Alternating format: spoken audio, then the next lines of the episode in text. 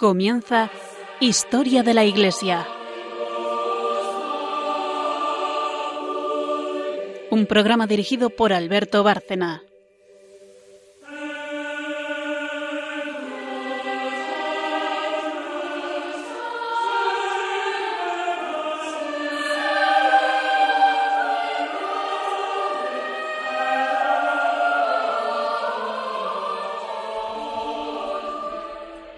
Buenas noches, oyentes de Radio María y nuestro programa Historia de la Iglesia. Buenas noches, María Ornedo. Buenas noches. Buenas noches, Carmen Tour de Montis. Buenas noches. Vamos a la primera pausa y, y entramos después ya en el esquema del programa.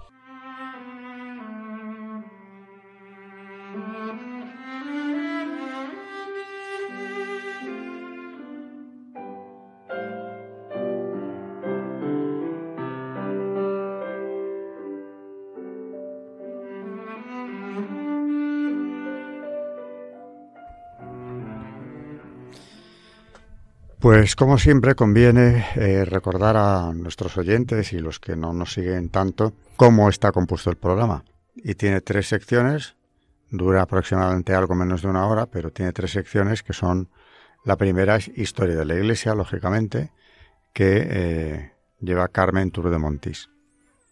Eh, tenemos una segunda sección que lleva ella también, que es un santo relacionado con los temas que estemos viendo. Por lo general, aunque que hoy tampoco va a ser precisamente eh, un santo o santos de nuestra de la época que estamos viendo, sino que va a ser continuación de lo que ya contó en el programa anterior, o sea que volveremos a hablar de martirio, de persecuciones de los primeros tiempos. La tercera sección es la que lleva María Ornedo hablando de magisterio de la Iglesia, continuando con la Eucaristía.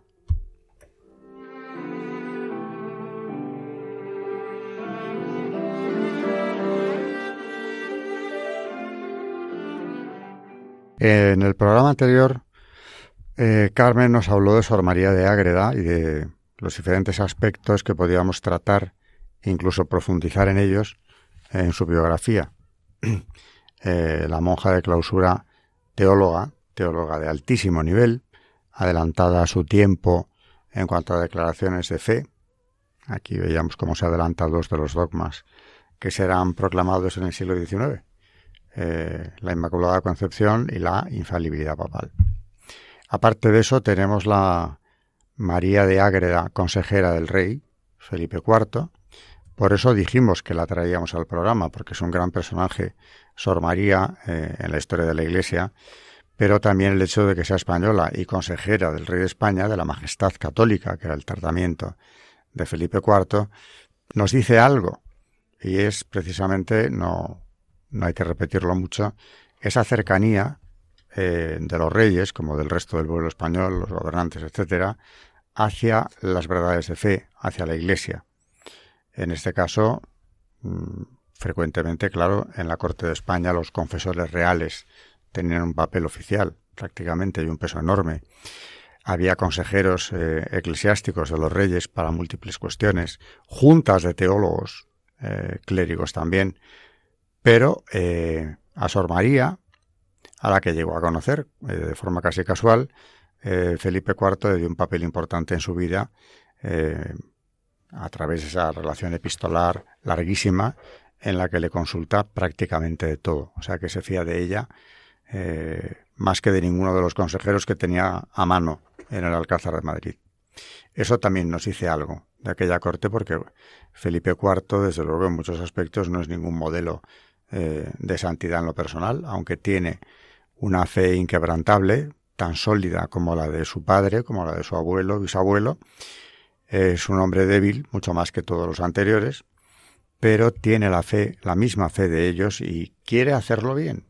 Por eso, aunque luego falle una y otra vez en muchos aspectos, a Sor María le pregunta de todo.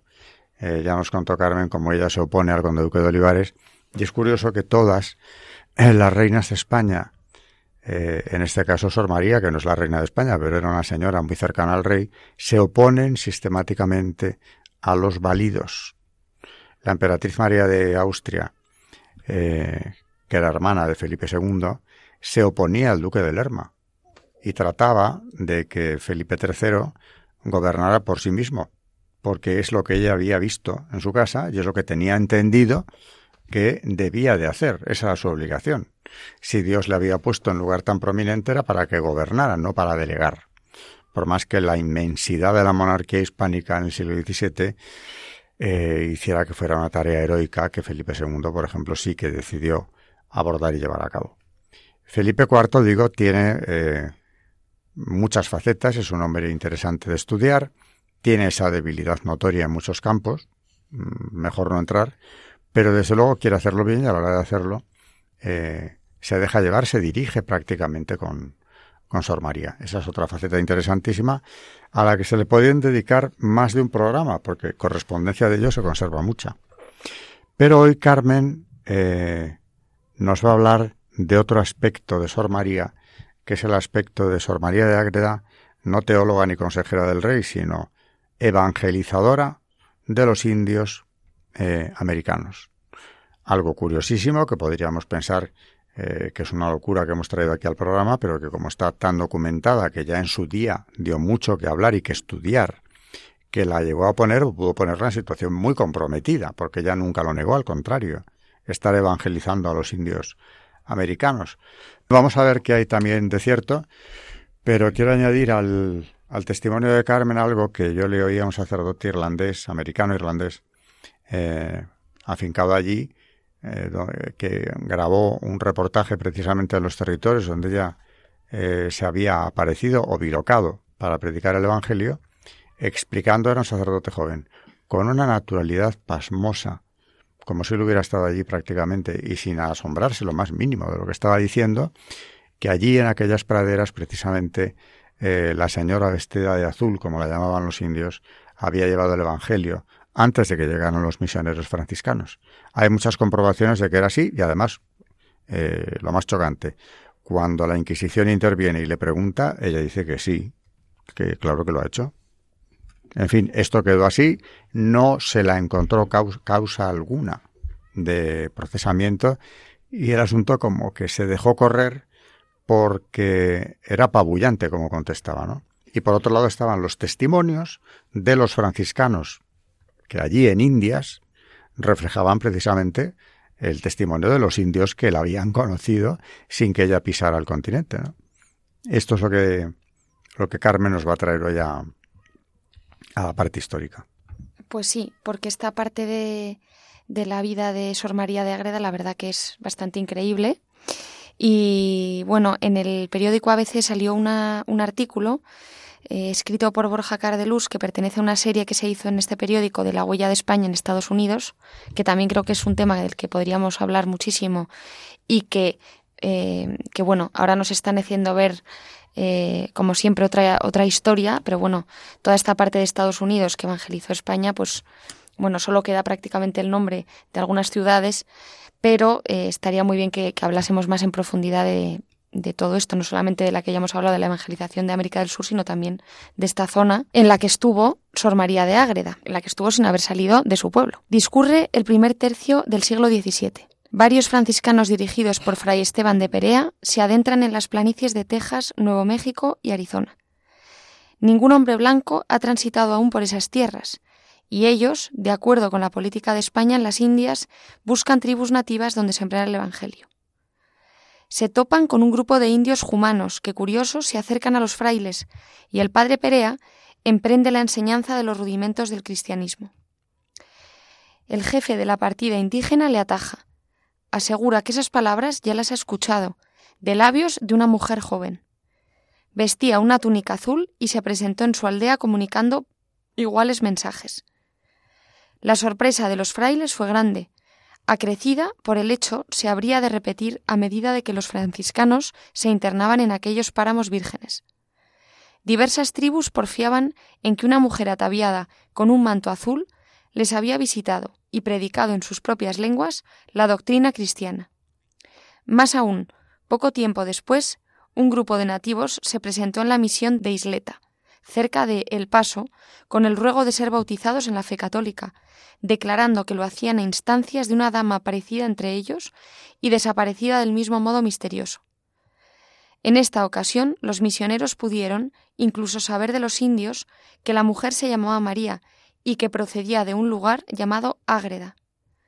El custodio de la Orden franciscana en Nuevo México, Fray Alonso de Benavides, tomó bajo sus manos el asunto y se trasladó a la Ciudad de México para comunicar a su superior y al virrey tan extraño suceso, coincidiendo ambos en que debía viajar a España e indagar allí. Así lo hizo el fraile. En Ágreda tenían residencia una orden de monjas concepcionistas, revestidas con hábito azul, de modo que se presentó en el convento preguntando por una tal Sor María. Al poco se personó ante él una mujer todavía joven y agraciada, que dijo llamarse así y ser abadesa de la comunidad.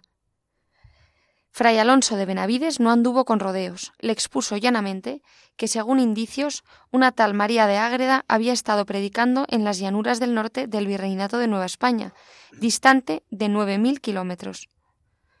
Con pasmosa naturalidad, Sor María declaró que era cierto, que se trataba de ella misma y que había visitado la provincia de Nuevo México varias veces para evangelizar a los indios.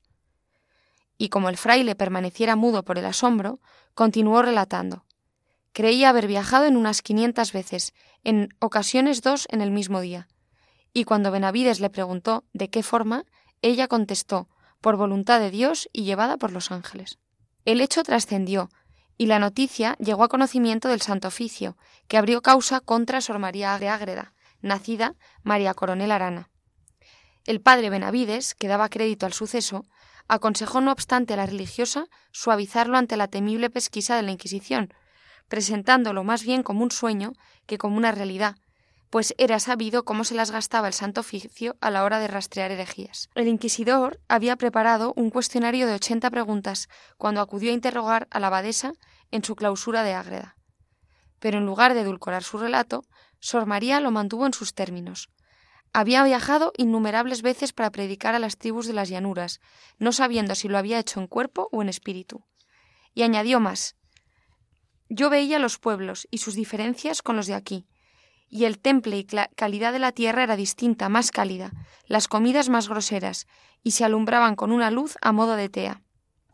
Refirió también costumbres y hasta los nombres de algunos caciques de allí. Tanta naturalidad y firmeza descompuso al inquisidor, y aunque se prodigaron las visitas e interrogatorios, la Inquisición acabó por archivar el expediente.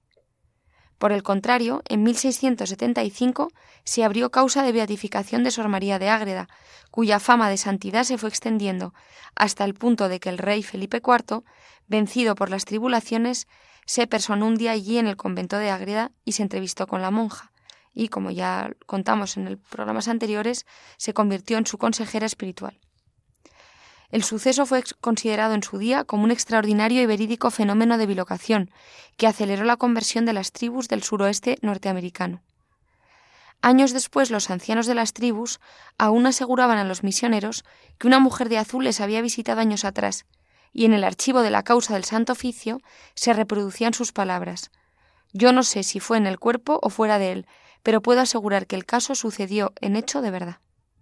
Bueno, algo muy sorprendente, pero que, como digo yo siempre y algún amigo mío, a veces la verdad es que hemos pasado ratos muy agradables, muy divertidos, pero sin faltar a la verdad en ningún caso, ¿no?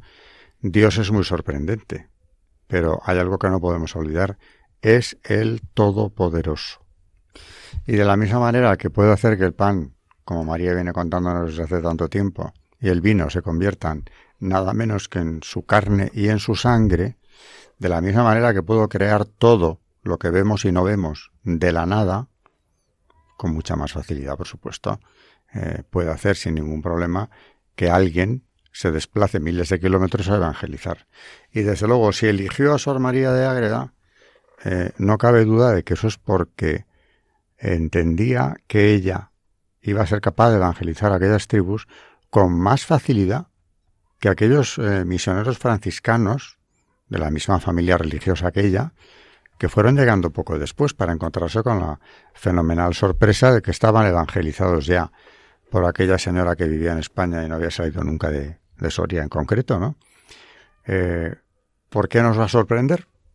Este amigo mío me decía que un amigo común eh, hablando de otra concepcionista franciscana, eh, Sor Patrocinio, del siglo XIX, que tiene en común también con Sor María el hecho de haber sido consejera de la Majestad Católica, en este caso de Isabel II.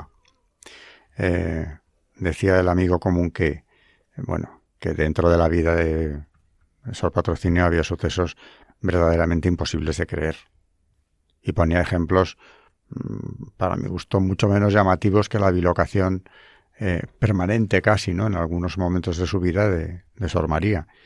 Eh, mi amigo le contestó, ya cansado de todas las objeciones que le ponía hablando de la biografía de Sor Patrocinio.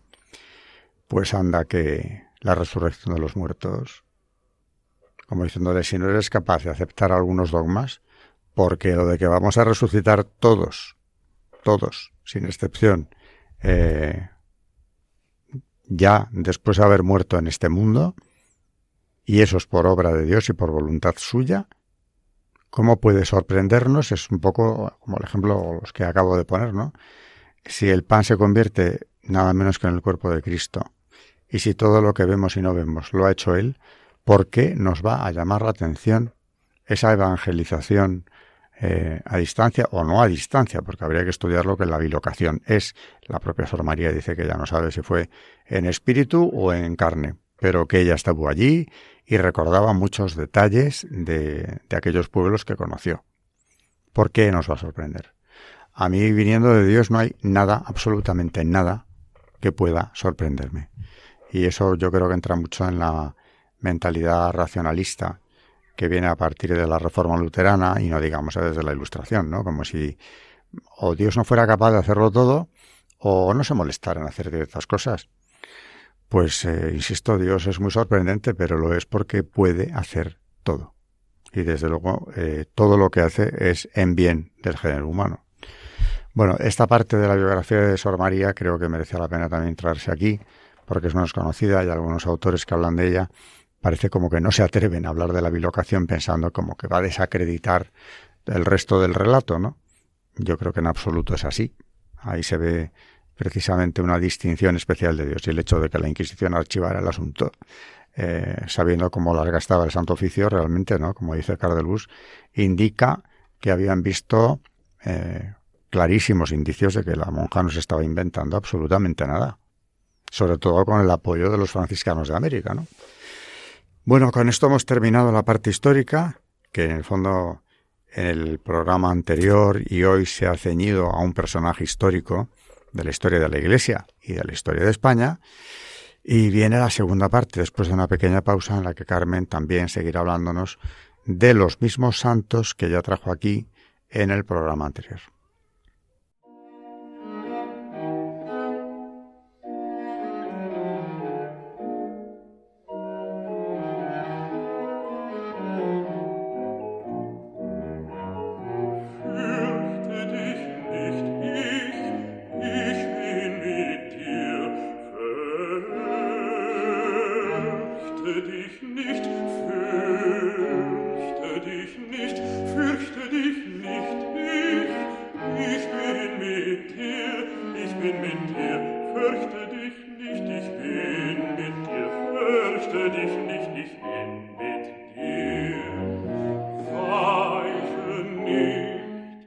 Están escuchando en Radio María Historia de la Iglesia, dirigido por Alberto Bárcena.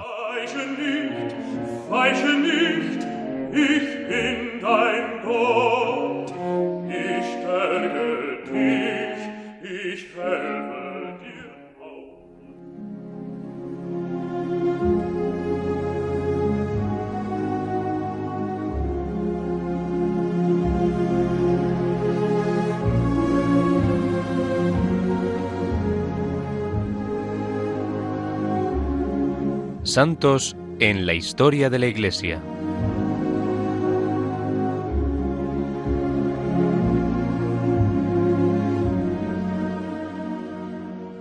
Pues, como decía Alberto, vamos a continuar hoy con, los santos justo y pastor, de los que ya comenzamos a hablar en el programa anterior.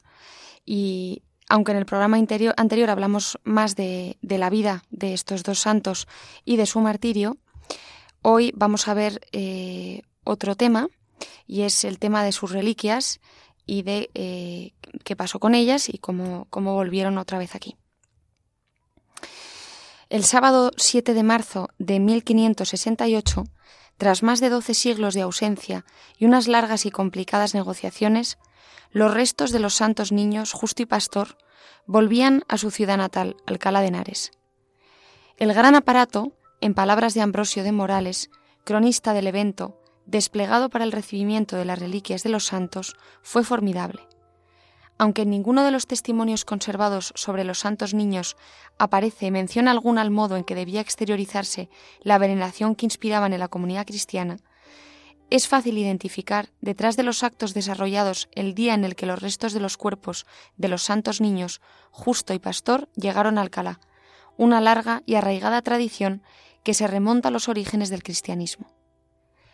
La traslación de las reliquias de los santos niños y el retorno al lugar de origen fue ocasión propicia para reproducir y revivir las manifestaciones de culto dispensadas al santo, en este caso al santo mártir, y más concretamente a sus reliquias.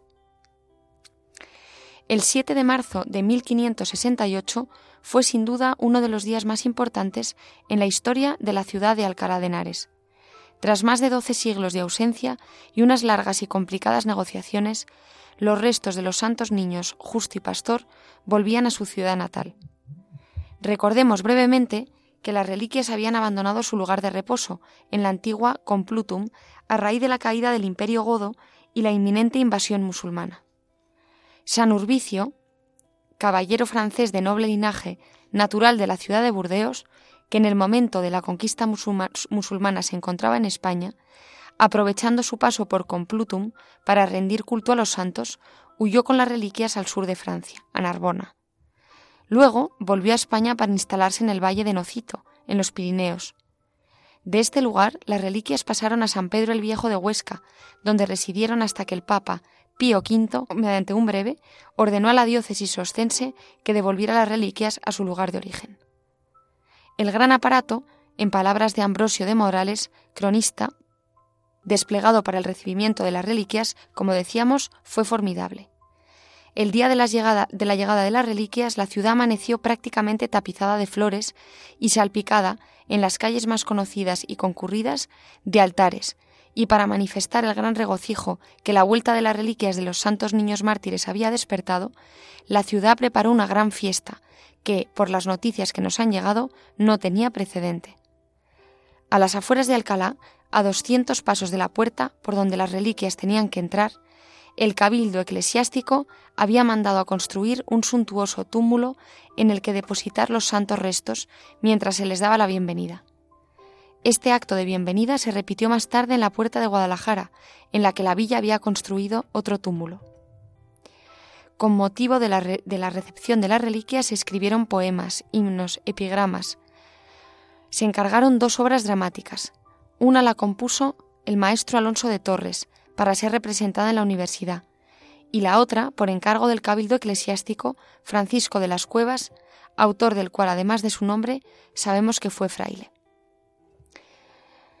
Todas estas composiciones literarias estaban inspiradas, por supuesto, en la vida y martirio de los santos niños y en las vicisitudes por las que pasaron hasta llegar a su destino final, es decir, el lugar o patria de justo y pastor.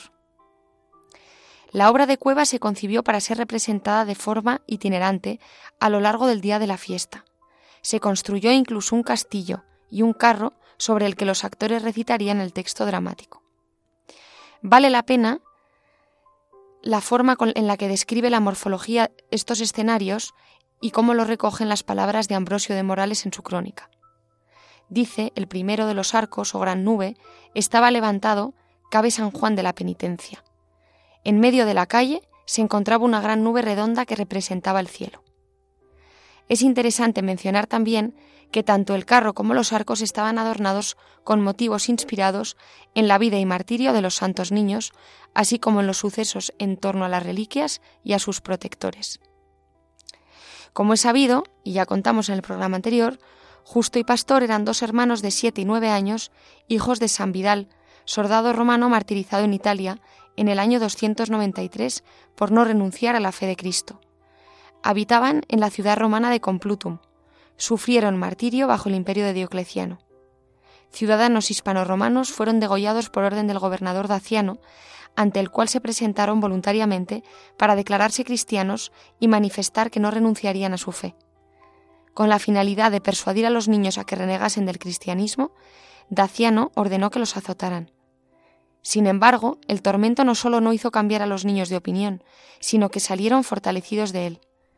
Al ser consciente de que no conseguiría la apostasía y temiendo la pérdida de respeto y el ridículo del que sería objeto por sus súbditos, el gobernador daciano decidió darles muerte encargando a los ejecutores de su orden que los sacasen clandestinamente de noche de la ciudad y los degollasen. Los verdugos cumplieron con lo dispuesto por Daciano el 6 de agosto del año 306 en un lugar que más tarde sería conocido como Campo Laudable. Cumplida la orden, los cuerpos de los niños fueron enterrados anónimamente y sin testigos. Asimismo, para no dejar rastro alguno que diera lugar a algún tipo de culto, la piedra donde los niños apoyaron la cabeza fue escondida. En ella, de forma milagrosa, aparecieron huellas del martirio. Y continuamos contando cómo llegaron este 7 de marzo de 1568 precisamente estas reliquias de estos santos niños que ni mucho menos fueron olvidadas. Al recibirlas, salió una procesión que fue la más solemne y acompañada que en España jamás se ha visto. La procesión encabezada por 400 soldados de la Guardia Suiza, a los que seguían 220 pendones de las cofradías de Alcalá. Bailes, danzas y músicos que ayudaban en gran manera al regocijo había más de 300 sacerdotes, más de 150 profesores de los colegios, de la universidad y demás. Por lo tanto, como vemos, pues eh, fue un recibimiento increíble ya por el siglo XVI cuando volvieron las reliquias. Y sobre todo lo hemos traído porque, como decíamos en el programa anterior, un oyente nos preguntaba por ellos y además nos preguntaba cuándo y cómo volvieron las reliquias a su lugar de origen, que era Alcalá de Henares. Y ya vemos pues eh, la fiesta que se hizo cuando volvieron y, la importancia que tienen para, ellos también.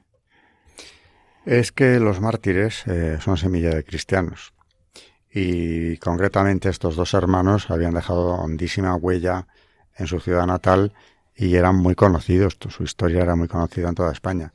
Por cierto que el Papa que ordenó eh, el regreso a Alcalá de las reliquias de los dos hermanos San Pío V es un papa que tiene también una estrecha relación con España.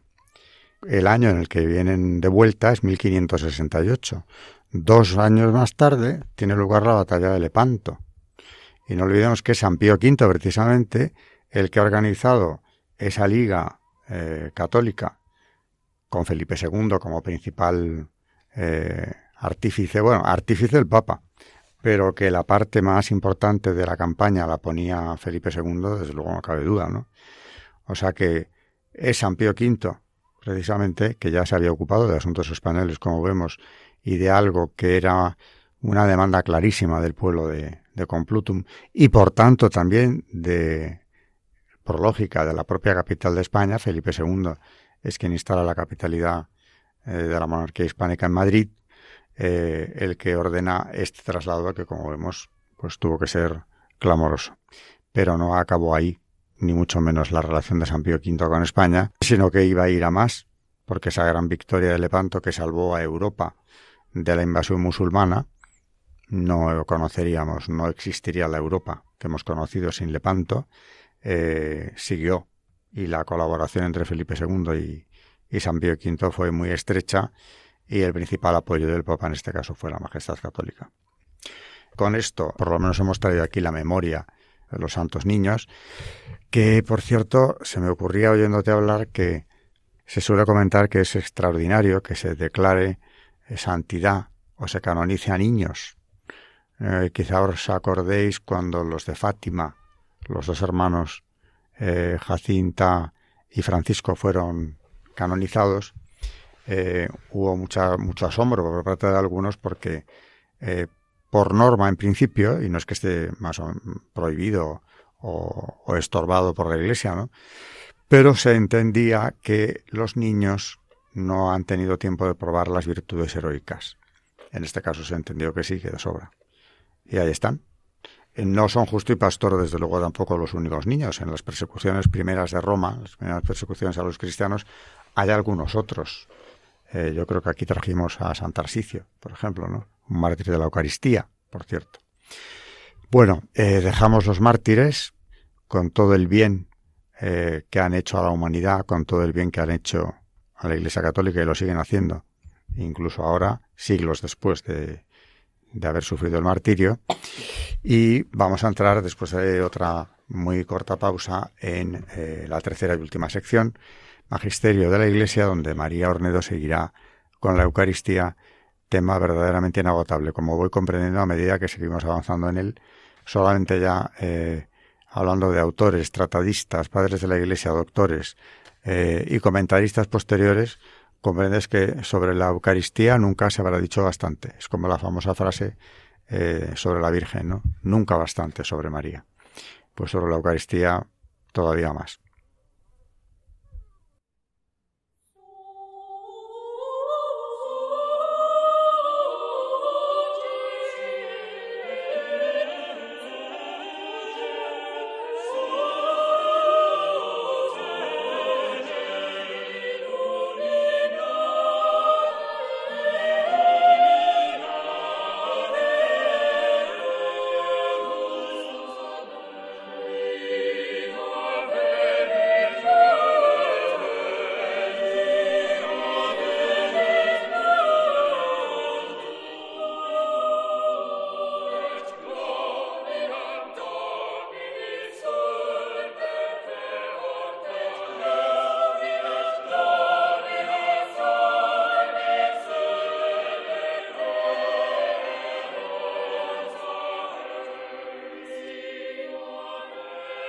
Están escuchando en Radio María Historia de la Iglesia, dirigido por Alberto Bárcena.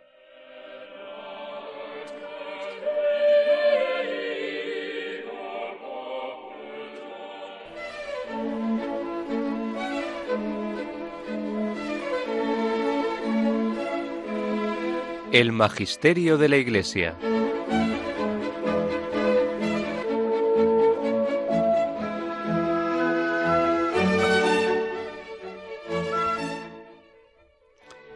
Bueno, pues continuamos con la Eucaristía, como en tantos programas anteriores. Estamos con el manual de José Antonio Sayés y los santos padres referentes a la Eucaristía. Y hoy vamos a, tratar eh, de los padres latinos posnicenos. Por ejemplo, Ambrosio. Ambrosio de Milán presenta una doctrina nítida sobre la Eucaristía pastor y catequeta, apoyado en la práctica litúrgica, nos enseña la doctrina de la Iglesia, lo que se predicaba y enseñaba en su tiempo, más que una opinión personal suya. En su obra De Misteris nos ofrece una clara exposición de la fe en la Eucaristía, la presencia real del cuerpo y de la sangre de Cristo, afirmando que el cuerpo que consagramos es el que nació de la Virgen. Ambrosio se da cuenta de la dificultad que implica el que los sentidos perciban una cosa y la fe asegure otra, y lo explica apelando al cambio de naturaleza.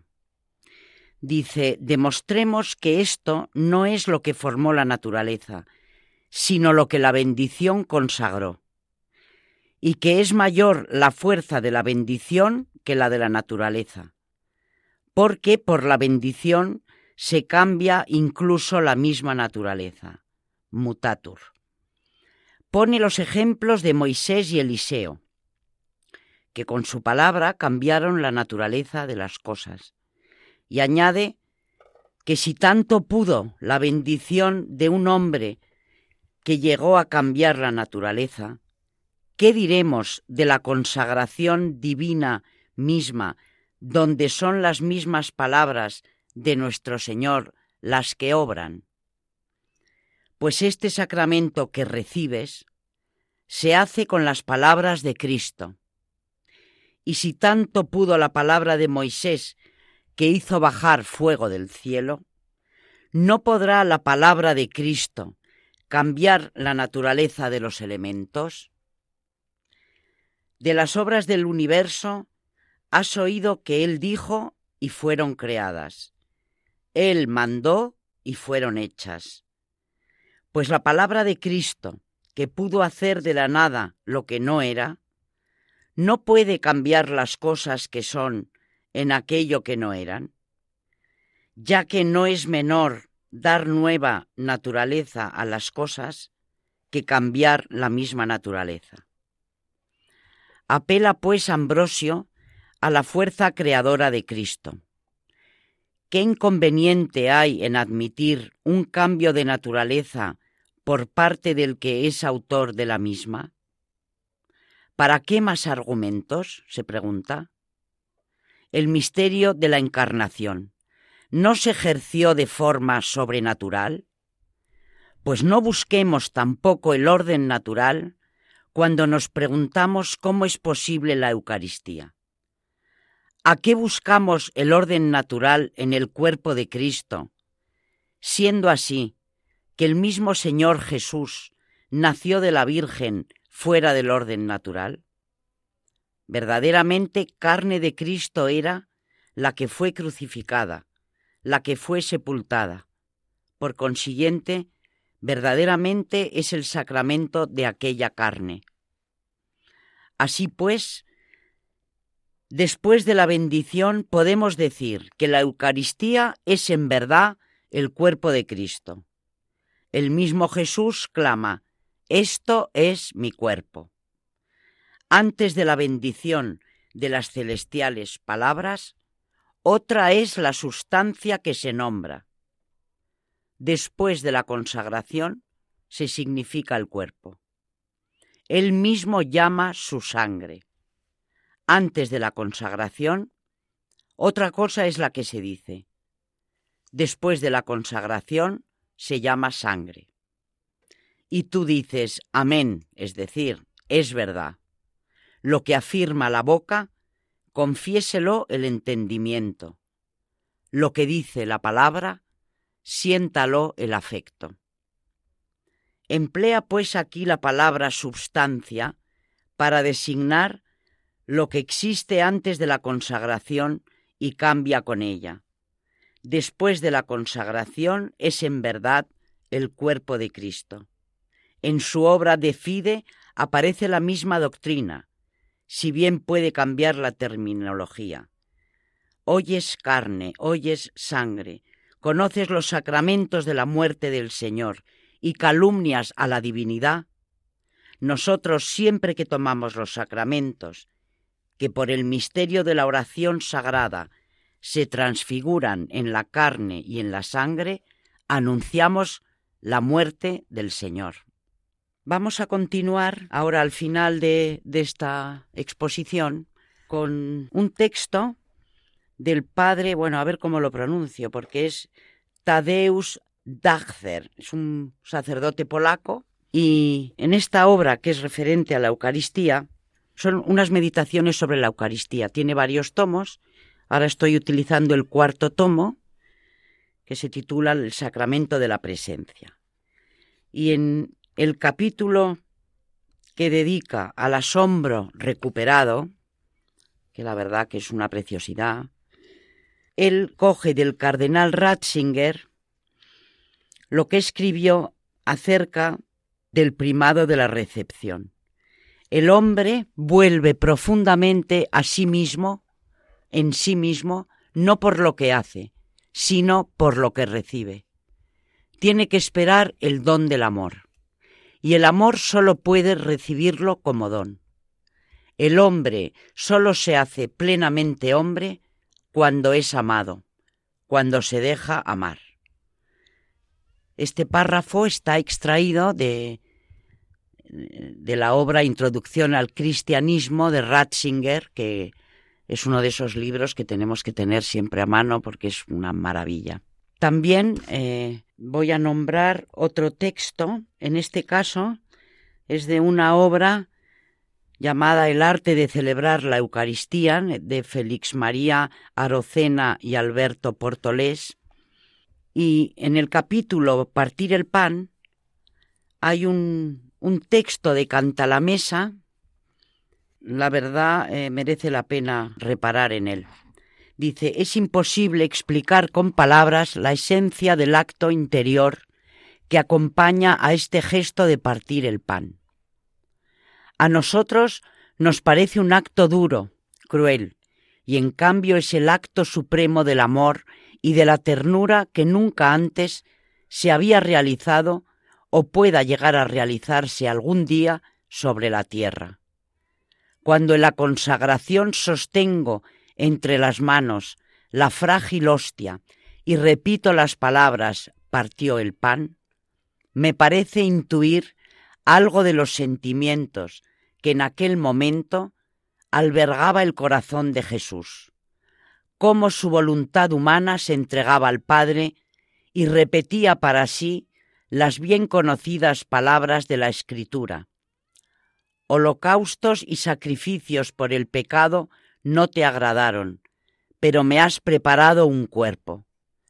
Lo que Jesús da de comer a sus discípulos es el pan de su obediencia y de su amor por el Padre. Entonces comprendo que para hacer yo también lo que hizo Jesús en aquella noche, debo ante todo partirme a mí mismo, es decir, de poner todo tipo de resistencia ante Dios, toda rebelión hacia Él o hacia los hermanos. Debo someter mi orgullo, doblegarme y decir sí hasta el final, sí a todo aquello que Dios me pida. Debo repetir también yo aquellas palabras del Salmo, He aquí que vengo a hacer, oh Dios, tu voluntad. Tú no quieres muchas cosas de mí, me quieres a mí, y yo digo sí. Ser Eucaristía como Jesús significa estar totalmente abandonado a la voluntad del Padre. Bueno, pues realmente eh, hoy hablando de los padres de la Iglesia, lo que María subrayaba era San Ambrosio, ¿no? El que has leído... Mm, déjame ver una cosa, porque ha habido una frase suya o un argumento de él que yo creo que es como una continuación del programa anterior en cierto sentido, ¿no? cuando dice que cómo va a ser extraño que el que puede hacer todo no pueda convertir el pan en su propio cuerpo, ¿no? Y claro, esto, que lo comentábamos, yo creo que ha sido en, este, ¿no? El programa anterior, ¿no? ¿Cómo no va a ser posible? A mí me hace pensar eh, en lo mismo que dije hace poco, ¿no? Que quienes ponen esas trabas a la acción divina en el fondo tienen una fe eh, raquítica y cicatera. Porque si te parece imposible pensar que Dios haga esto o deje de hacer lo otro, Dios hace lo que quiere. Exactamente. Naturalmente que Dios es el bien, es la verdad y es la belleza. O sea que eh, esos atributos los tiene en grado sumo y perfecto. Pero si puede haber creado al hombre si luego ha hecho algo que no podremos nunca entender, es otro misterio de fe, como es eh, que el verbo encarnado se inmole por esa criatura que a nosotros mismos nos parece indigna, que somos nosotros los seres humanos, ¿no? Y sabemos que nuestra dignidad viene precisamente de nuestra eh, de estar hechos a imagen y semejanza. La creación del hombre es a imagen y semejanza. Aquí nos meteríamos ya en misterios profundísimos de fe. Pero ponerle puertas al campo que es algo así como decir, bueno, todo lo puede, pero hasta un límite. No, hasta un límite no. ¿Dónde está el límite del poder divino? Desde luego no en convertirse en, en cuerpo de Cristo en el acto de la consagración. Por otro lado, qué tristeza verlo así, ¿no? Lo que es increíble es que es uno de los mayores milagros que existen y nos hemos acostumbrado de tal manera que yo creo que no le damos importancia, ¿no? La gente dice, no hay milagros. Pero ¿cómo que no hay milagros si cada día estamos en la, en la Eucaristía con el milagro, ya no es que sea un milagro, es que es el milagro, que estamos comiendo su cuerpo y su sangre, su cuerpo y su sangre dicho por Él. esto es mi cuerpo y esto es mi sangre. Y cada día lo podemos comer. Yo antes cuando eh, estábamos comentando a Scott Hahn diciendo cómo tiene que ser nuestra preparación para recibirle, es verdad que, no sé cómo le recibimos, pero deberíamos de, de pensar si somos no sé, no sé cómo somos capaces de recibir tanta maravilla, ¿no? Recibirle a él, cómo estamos por dentro. Yo no sé a quién se lo escuché una vez y siempre le digo a la Virgen, a María, le digo, recíbelo tú dentro de mí porque yo no soy quien. A ver si recibiéndolo ella por lo menos me da menos vergüenza que entre. Pero vamos, que es un milagro, que es una barbaridad. Sinceramente, sobre el tema de la Eucaristía, parece que a lo mejor a alguien le parece exagerado que llevemos, no los he contado, el número de programas que llevamos, pero es que yo insisto que nunca es bastante. Nada, yo creo que ya lo he dicho alguna vez aquí también. Eh, tampoco sé qué decir porque, bueno, para empezar, porque no lo sabría expresar tampoco, pero pues me quedaría con lo que decía el Padre Pío de que, bueno, que también, pues como Sor María de Ágreda además tenía me parece que tenía el, el, don de la bilocación también, y bueno, y muchos otros, y además ahora se está hablando mucho de él, ya lo dijo él que, que se iba a hablar mucho más del eh, muerto que vivo, y, y, él decía que en la Eucaristía, que él, debía de ver como santo que era muchas, mm, pues todo ese milagro, mucho más, bueno, sus Eucaristías creo que duraron, duraban muchísimas horas, y en fin, a saber lo que vería ahí el Padre Pío que, se le, que Dios le, le dejaba ver lo que pasaba ahí. Y, y, él decía que a la entrada de que si la gente de verdad supiera lo que pasa en una misa, las colas serían infinitas para entrar. Claro, a veces es que no somos conscientes, nosotros los primeros, de lo que realmente está pasando allí. Porque si no, como decía el Padre Pío, estaría, estarían a rebosar las iglesias y sin, sin poder caber ahí. no vemos prácticamente nada de lo que ocurre. Eh, y gracias a la fe sabemos que lo que está ocurriendo es algo difícil de describir para, para una persona, incluso para un padre de la iglesia. Le cuesta escribirlo para un comentarista religioso como, como estos de ahora, pues también. Pero ver lo que es ver de forma sensible, ¿no? Que lo comentaba también María, no lo vemos y eso como que nos impide darnos cuenta de, de la importancia. No hay nada más importante en ese momento en la tierra que esa conversión del pan en cuerpo de Cristo, porque además eso indica que sigue cumpliendo su promesa de no dejarnos. Estaré con vosotros hasta el fin de los tiempos. Y está, sigue estando. Ha sido perseguidísimo. Han matado miles de mártires. Hoy hemos hablado de, dos niños mártires. Eh, la persecución continúa. Ahora mismo se está llevando a cabo de distintas formas, eh, de manera sangrienta, eh, por ejemplo en África, en Asia también, ¿no? contra el cristianismo, y de otra manera, iba a decir más sutil, que no lo es, pero diferente, eh, tratando de imponer e imponiendo eh, ideologías completamente contrarias a la fe, con una intención determinada, clarísima, de arrancar esa fe del pueblo de Dios.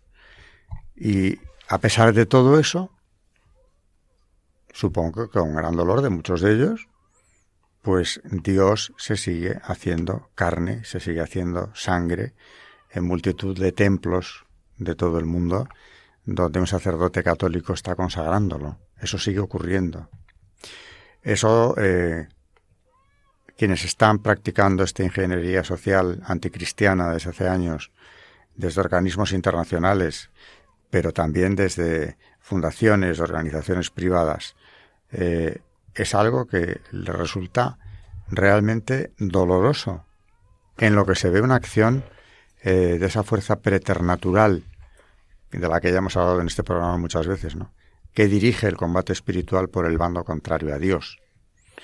Pero él sigue aquí. El otro día yo le contaba a un sacerdote, como en una iglesia eh, donde yo he pasado el verano, bueno, en la ciudad de Santander está vacía la iglesia, eh, solo hay una misa a la semana, pero durante todo el día prácticamente está el sagrario y quien quiere va a rezar. Y él me preguntaba que, quién había, que qué vigilancia había. Yo, pues mire padre, curiosamente no hay. hay un sacristán que no está siempre además, y luego a veces pues estamos dos otras personas, hay veces que hay más.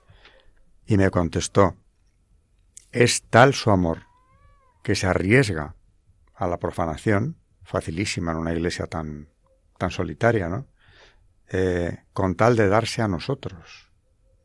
Y claro que se arriesga, porque eh, los que le profanan, los que roban las formas, siempre con finalidades, por supuesto, sacrílegas eh, y llenas de odio, porque eso no es un juego inocente ni inconsciente que estén haciendo, lo están haciendo sabiendo o con más fe que muchos católicos, porque saben que están profanando el cuerpo de Cristo. Y eso también ocurre porque Él lo permite. Porque evidentemente, volvemos a lo de antes, ¿no? El Todopoderoso podría evitar perfectamente que se le profanara. Y no lo hace.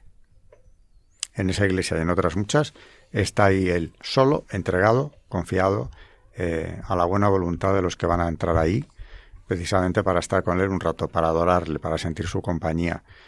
Y si luego vienen los otros, pero que tienen clarísimo lo que van a hacer, pues eh, no tenía por qué ocurrir nada de esto. Si ocurre todo, todo, es porque Él lo permite. Lo permite o abiertamente lo quiere, lo busca. Eh, como es el caso de vocaciones, mm, dones que recibimos del Espíritu Santo, eh, todo lo que recibimos en la oración, eh, multitud de regalos que todos a veces lo comentamos entre nosotros, ¿no? somos conscientes de estar recibiendo en ocasiones de una forma incluso más sensible que otras, ¿no? Eso, desde luego, es porque Él quiere también. Pero incluso cuando se entrega es como si se volviera a entregar en el Calvario. Los que vienen a profanarle, a, profanar su cuerpo y llevárselo para hacer con él, vaya usted a saber que eh, están repitiendo también la acción de, del Calvario. Él se está dejando. Además lo dice en el Evangelio, podrían bajar legiones de ángeles a defenderme, siendo quien era él, ¿no? Y no bajan. No bajaron entonces y no bajan ahora. Pero lo que les duele es que está ahí, en presencia real. Y lo que nos tiene que alegrar muchísimo a los que queremos que esté, es que no, después de 20 siglos, 21 ya, eh, no ha fallado a su palabra, ni lo hará porque va contra su naturaleza. Bueno, con esto eh, yo creo que también quería subrayar solamente un poco la importancia de lo que hace María en su sección de Magisterio de la Iglesia cuando insiste una y otra vez en tantas facetas como tiene el sacramento de la Eucaristía. Muchas gracias y buenas noches, María Ornedo. Buenas noches, muchas gracias. Buenas noches y muchas gracias también, Carmen Montis. Buenas noches y recordar a nuestros oyentes el correo del programa historia de la iglesia arroba radiomaria.es. Buenas noches a todos nuestros oyentes de eh, Historia de la Iglesia aquí en Radio María.